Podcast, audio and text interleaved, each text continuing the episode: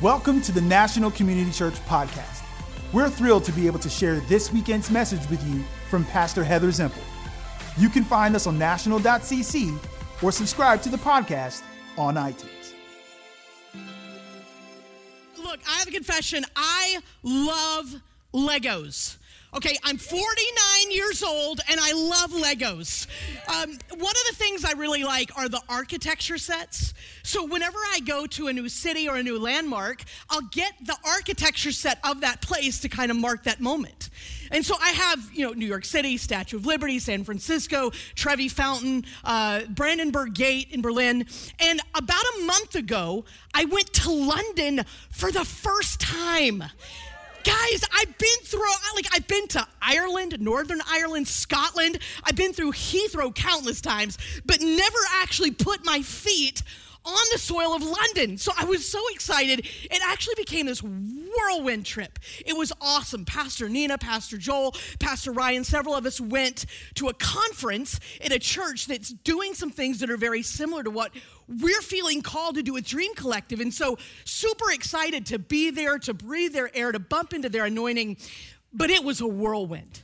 So, we got on a flight Wednesday night, landed Thursday morning, went straight to the church and then got back to the hotel about 10 p.m. Next morning, got up while it was still dark outside, went to the church for the conference, got back to the hotel after 10 p.m. Same thing the next day, then got on a flight back to the United States. And it was crazy. And so a couple of days ago, I thought to myself, it's time for me to go get my London Lego set. But I second guessed it because did I really see London? I mean, literally all I saw was the church, which by the I mean was magnificent, like worth the trip alone to see this historic, wonderful church. But all I saw was the conference space and the hotel. I, I might, I, I, I caught a glimpse of Trafalgar Square as we were in the taxi on the way back to the airport. But as I went to get my Lego set, I thought, does it count? Like I was I was geographically in London, but I didn't experience it. I, I, didn't get to be a part of the history and the culture and the beauty and the art. Like to not be able to sit at the Eagle and Child pub and soak in the magic of Tolkien and Lewis and the stories that were written there that enchanted a generation. To not experience the transcendence and the awe and the wonder and the pageantry of Westminster Chapel. Like, I didn't even get like the obligatory photograph with the stoic guard or the phone booth or the double decker bus.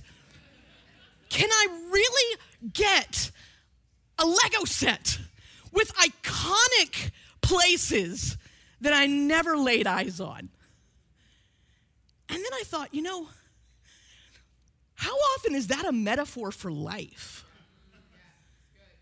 Like we're geographically present, but somehow oblivious to the significance that's happening all around us.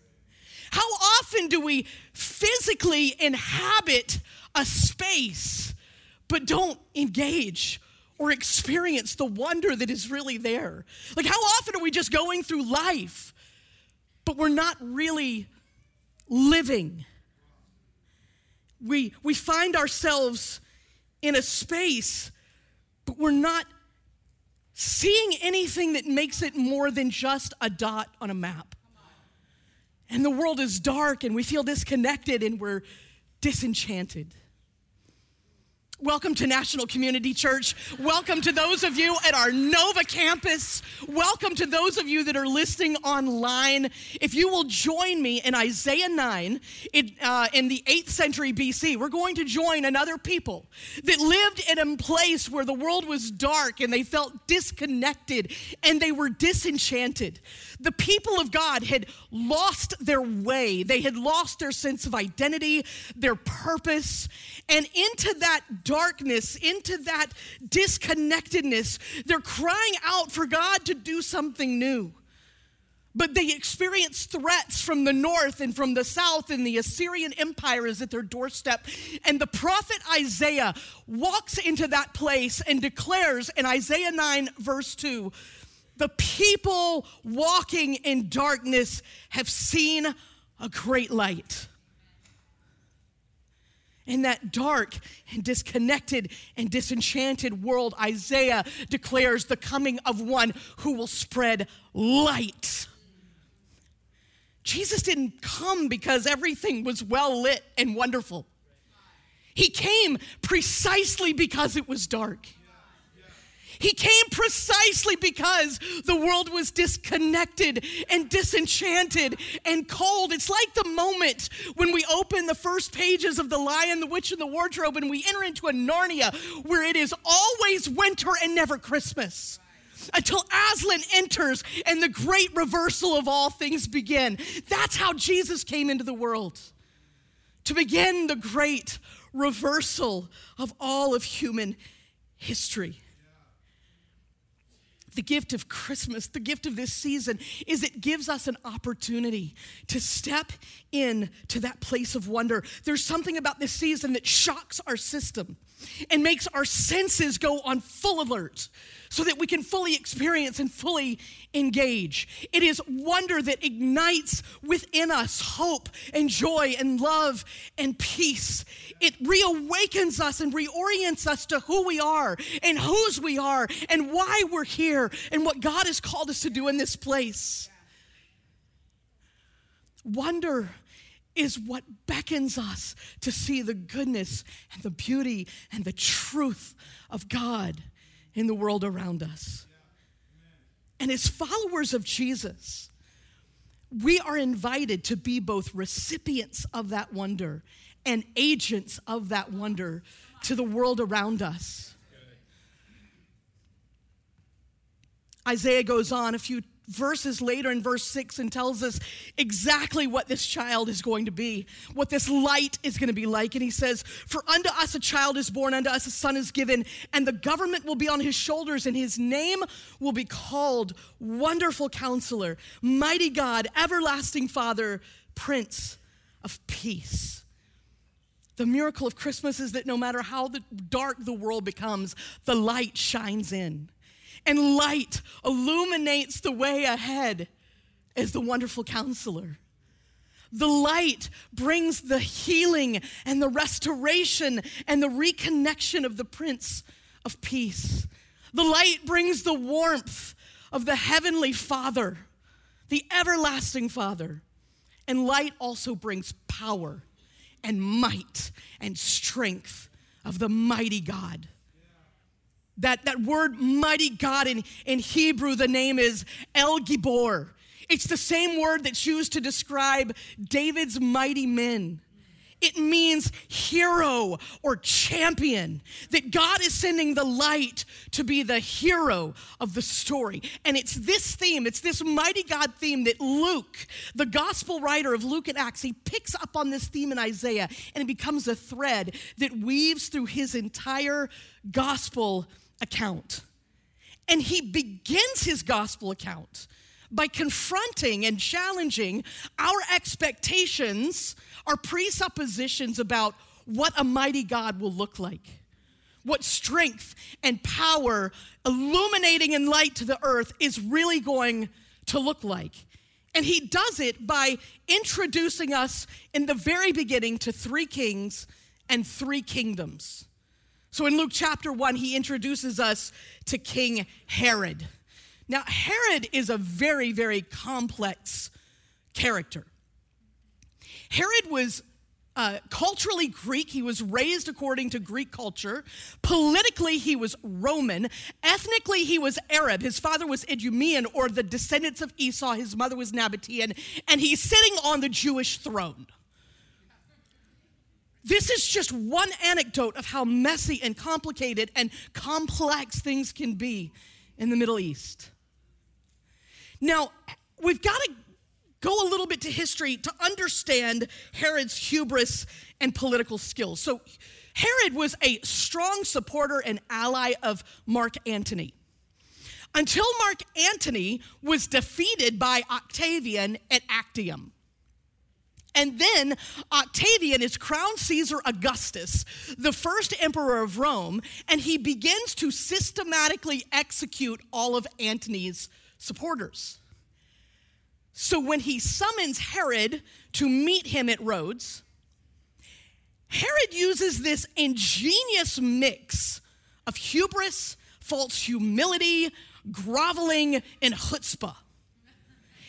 He marches into the presence of Caesar Augustus in his royal robes and has the audacity to declare to Caesar that the reason Antony had been so successful and so powerful for so long was because Herod was such an ardent and loyal supporter and such a good client king, and he was willing to graciously offer that same thing to Caesar Augustus. And Caesar bought it and installed Herod back on his throne in Jerusalem. But Herod's hubris is put on full display in his building projects. In the desert, he built where there's like an inch and a half of rainfall every year. Herod built the palace fortress of Masada. Uh, an inch and a half of rainfall, and there were three bathhouses, a swimming pool, watered gardens, and cisterns for the residents to drink from on a sandy beach where there is no deep water harbor, he builds the largest harbor in the ancient world at Caesarea. And in Jerusalem on the Temple Mount, he constructs, reconstructs the Jewish temple, the largest enclosed structure in the Roman world. But he's also paranoid and he has no trouble whatsoever eliminating anything and anyone who seems to stand in his way, including a beloved wife, his sons, and baby boys in Bethlehem. In Luke chapter 2, we're introduced to Caesar Augustus. Caesar uh, is the first emperor of the newly established Roman Empire. He's, he's said to have declared on his deathbed, I came, uh, I, I found Rome built of clay. I leave it to you in marble. Look at this inscription that was found to describe Caesar Augustus. It reads this way Since Providence, which has ordered all things and is deeply interested in our life, has set in most perfect order by giving us Augustus, whom she filled with virtue, that he might benefit humankind sending him as a savior, both for us and for our descendants, that he might end war and arrange all things. The birthday of the god Augustus was the beginning of the good news for the world that came by reason of him. Now, if we just took the name Augustus out of this, we would swear this was some ancient description of the coming of Jesus. In a world where a man builds massive structures to declare his power and might, where inscriptions are written to declare that a man is the Son of God. Against the backdrop of that world, Luke introduces us to a third king, Jesus, and the kingdom of God. Against a backdrop of engineering marvels we find this king in a stone feeding trough in Bethlehem. Against the backdrop of a world where people herald the arrival of the Savior of all mankind, the Son of God has come. Angels show up to a group of poor shepherds in a forgotten place, in a forgotten land, to say, Peace on earth, goodwill to men you'll find this day a baby, Christ the Lord. God's answer to the trauma and the trouble and the tragedy of the darkness of the world was a baby in a manger in Bethlehem. God's answers to the bullies of the world was not a bigger bully, but a baby in a manger in Bethlehem. Jesus comes to establish his kingdom He is the mighty God. He's the hero of the story, but this hero didn't drop from the heavens with a cape around his shoulders, with superpowers ready to all people around him. He came in humility and weakness and in the normal, messy, gritty places that we know as life.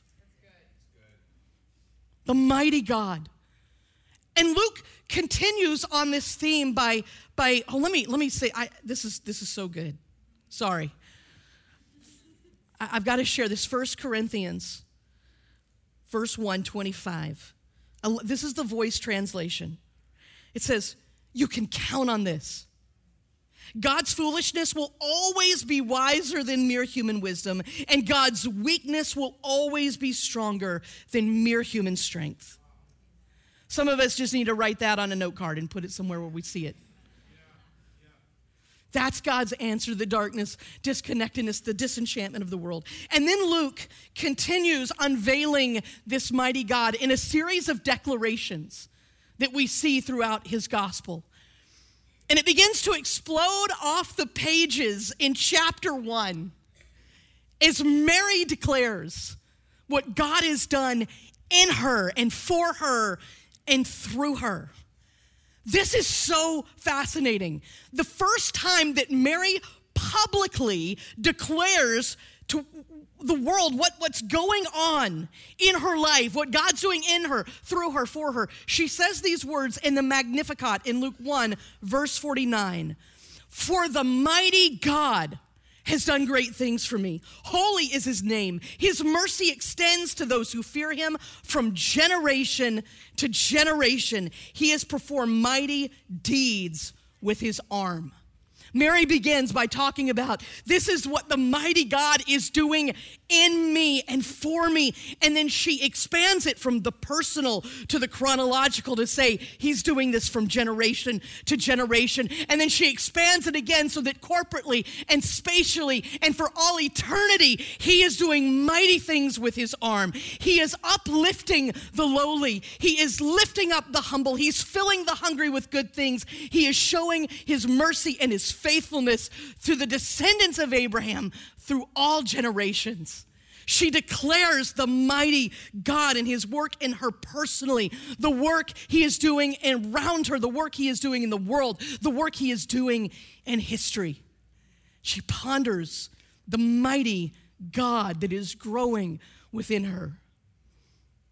And then we skip over a few chapters later in Luke chapter 4. And, and this is where Jesus makes his first public statement about who he is and what he's come to do.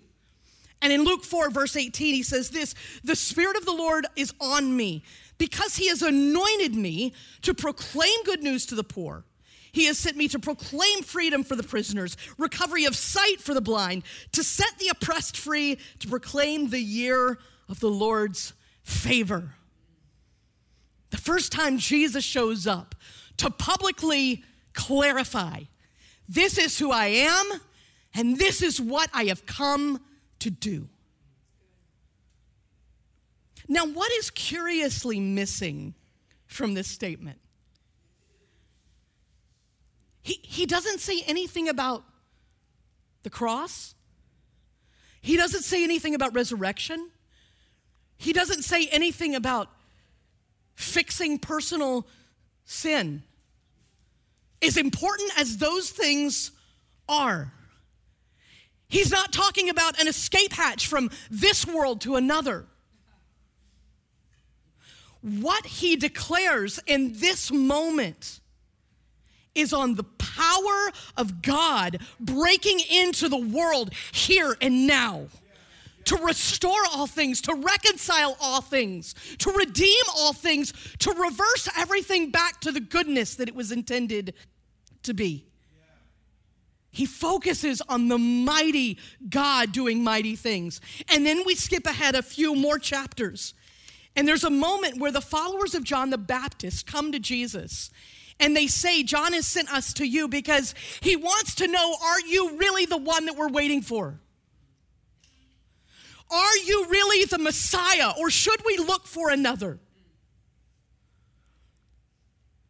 And, and, and, and it's interesting here because If I were Jesus in this moment, I would have probably responded this way Really?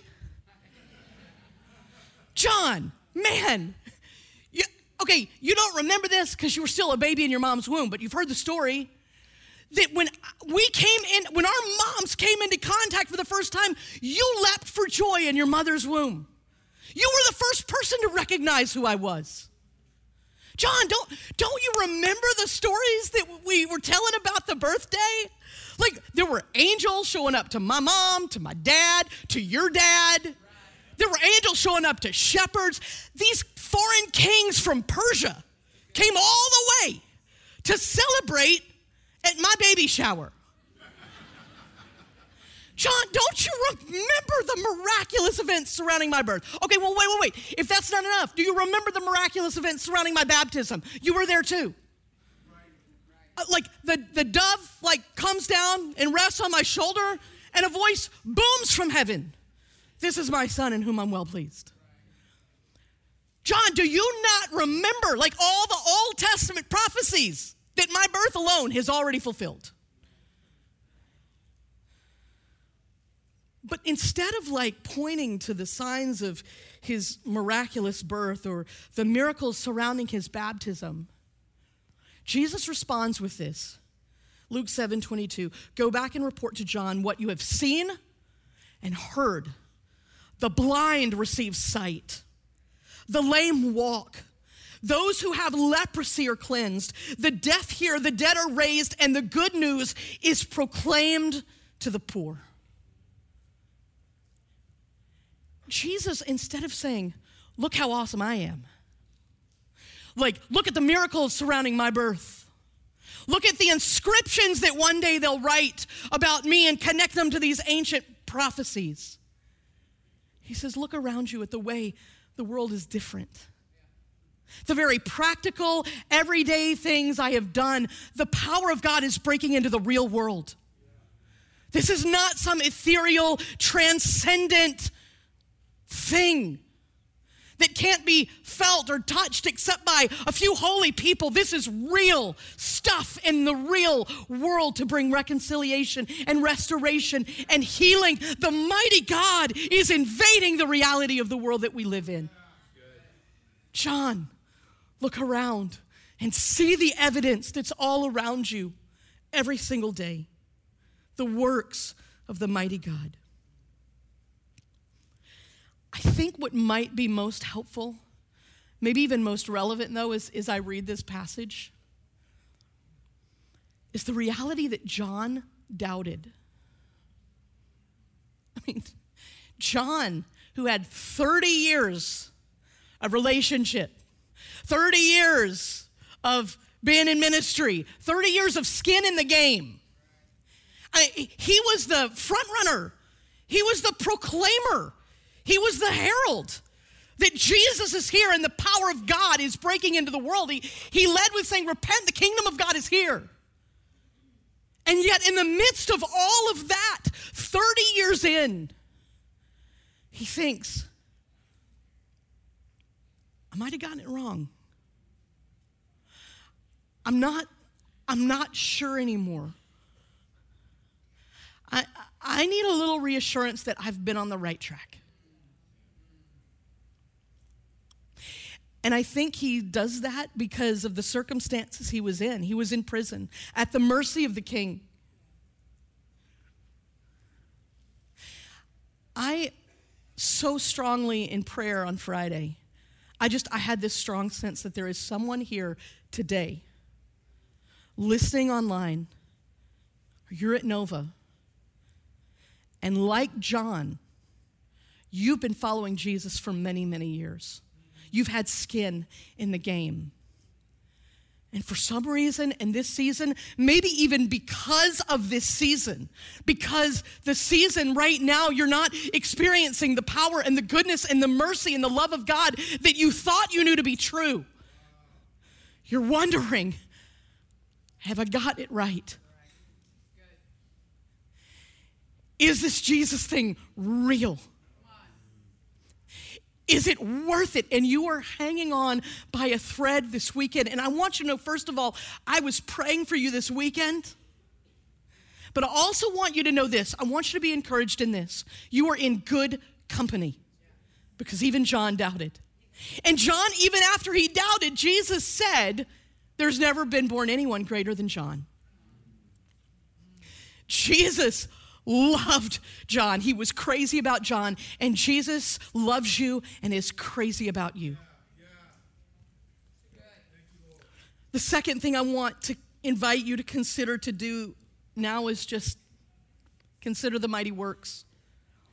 Consider the mighty works that you've seen God do in your life. Like Mary, you might need to take a moment to just pause and ponder the things in your heart. Like John, you may need to hit the pause button and just remember no, these are the things that I have seen. Maybe I'm not seeing the mighty God right now in the way that I want to see him, but I have seen him. Borrow faith from your past. Borrow faith from someone sitting around you and remember the mighty God is still at work in the world. Now, many of us are probably here this weekend and, and we're not ready to throw it in. We're just not feeling it right now. Like we're we're we're in the season of Christmas. We're we're geographically here. We're in Advent, but there's no anticipation. It's just dread. Um, we're, we're approaching Christmas. We're, we're physically in Christmas, but there's no joy or peace or hope. It's just tasks and timelines. It's like we're, we're present, like I was present in London. You're present in the season, but the presence of the promise eludes you. It, it, it, there are a lot of reasons that these things happen in our lives, and the longer we live, the more things stack up and build up that just can make the season harder. Um, for some of us, we, we've experienced a deep loss, and for some of you, that's very, very new. I lost someone very important to me in the like the, the day after Christmas, and so this season, that, that shadow always kind of just hangs over it. Maybe you're grieving for that child who is who has walked away from their faith or maybe walked away from you, or maybe you're grieving the lack of laughter filling your house because the child that you desire so much has not shown up. Maybe the marriage is falling apart, the relationships aren't aligning, vocationally, you're not sure how things are going to work out. It, it could just be that no place like home for the holidays is like just true. It's just like, yep, it's bad. Like the, what Christmas does is it sets this really nice, pretty table for you to bring all the crazy around it, right? Like sometimes there's something about Christmas that just invites us into a place where there are the circumstances we can't navigate, the problems we can't solve, the people we can't please, and the expectations we can't meet. And we just need God to remind us He's able, right? He's able to do abundantly more than all we could ever ask or imagine in all of those places in our lives. I want to encourage us to do three things this week. Just this week, just an experiment for this week. One, look for evidence of the mighty God in the world around us. Just look for evidence of it. I love this. Everyman's Talmud said that the, that the, the, ancient rabbis would, would encourage people to do this. It says, The rabbis ordained that on beholding shooting stars, earthquakes, thunders, storms, and lightnings, the benediction to be uttered is this Blessed art thou, O Lord our God, the King of the universe, whose strength and power fill the world. We can just begin by looking at nature around us. I, I walked by a tree earlier this week and I saw one leaf, and I thought to myself, the number of chemicals and the number of chemical processes that had to happen to turn this leaf from green to orange. God, you're awesome. When I look at the Big Dipper and I realize that the light from some of those stars left that star when my grand was born. And then you see even further into the universe, and we're seeing light from stars that left there like millions of years ago. God, you are mighty. Look for evidence of the mighty God in the world around us. Write it down where we see God at work in powerful ways. Secondly, confess your need. Write down specifically where you need Him to show up as the mighty God in your life. Write it down, circle it, and then make that your prayer list. God, I need you to show up in a mighty way to bring healing in my body. I need you to show up in a mighty way to bring reconciliation in that relationship. I need you to show up in a mighty way to reset and reorient me on the path that you've asked me to walk. And just say, God, do these things. Now, here's, here's my warning. I've found over years of following Jesus that often when I'm asking him to show up in a mighty way about a specific area, that's not the area that he shows up in. And guys, I don't know. I mean, that's a whole other sermon series to talk about maybe why that is. But I'm telling you, if you write it down and you say, God, show up in a mighty way, you will find him showing up in mighty and unexpected ways in your life. Third, declare the mighty God. Declare it. Say it out loud. Read scripture that declares the mighty God. If you don't know where to start, open up in Luke chapter 1 and read the Magnificat. Just read it out loud. Open up Isaiah 9 and read what the prophet Isaiah said. We can borrow the words of other people. I mean, sing the Christmas carols. We have a whole soundtrack for this season to declare how mighty God is. Now, not, not Santa Baby or Last Christmas. I'm talking Christmas carols. They declare the might and the power of the mighty God. Just look for evidence. Be honest about where you need it, and then declare his mighty power. Colossians 1:17 says, "He is before all things, and in him all things hold together." I love that. This is a season where you think, I can't hold it together. We don't have to. He holds it together. We think ah, I'm about to fall apart. I don't I don't have myself together. It's okay. He's got you.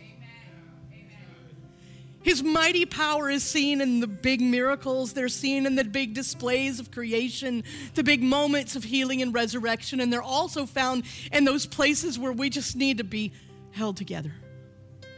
He is able.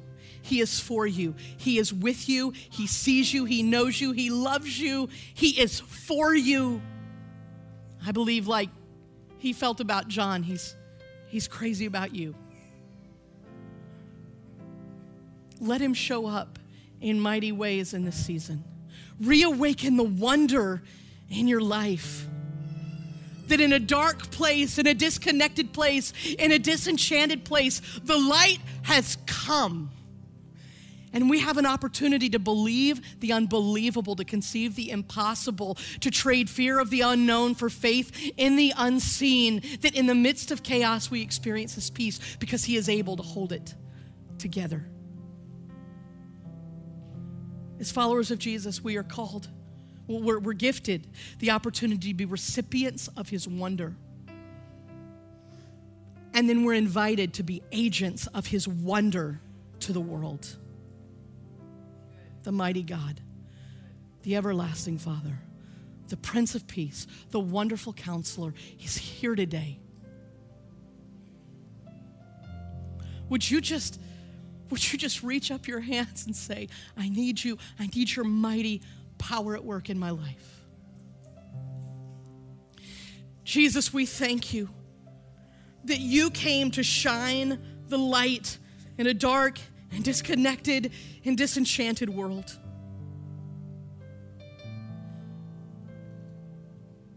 Oh, come, oh, come, Emmanuel. Comfort your people. Let the light shine in the darkness. Rise with healing in your wings today. May your light illuminate the way ahead as the wonderful counselor. May it bring us the warmth of your love as the everlasting Father. May it bring the healing and the reconciliation and the restoration as the Prince of Peace. And may we experience the power of your light in the mighty God. The hopes and fears of all the years are found in you, Jesus. Would you come? Help us to be recipients of wonder today and equip us to be agents of your wonder in the world. In Jesus' name, amen.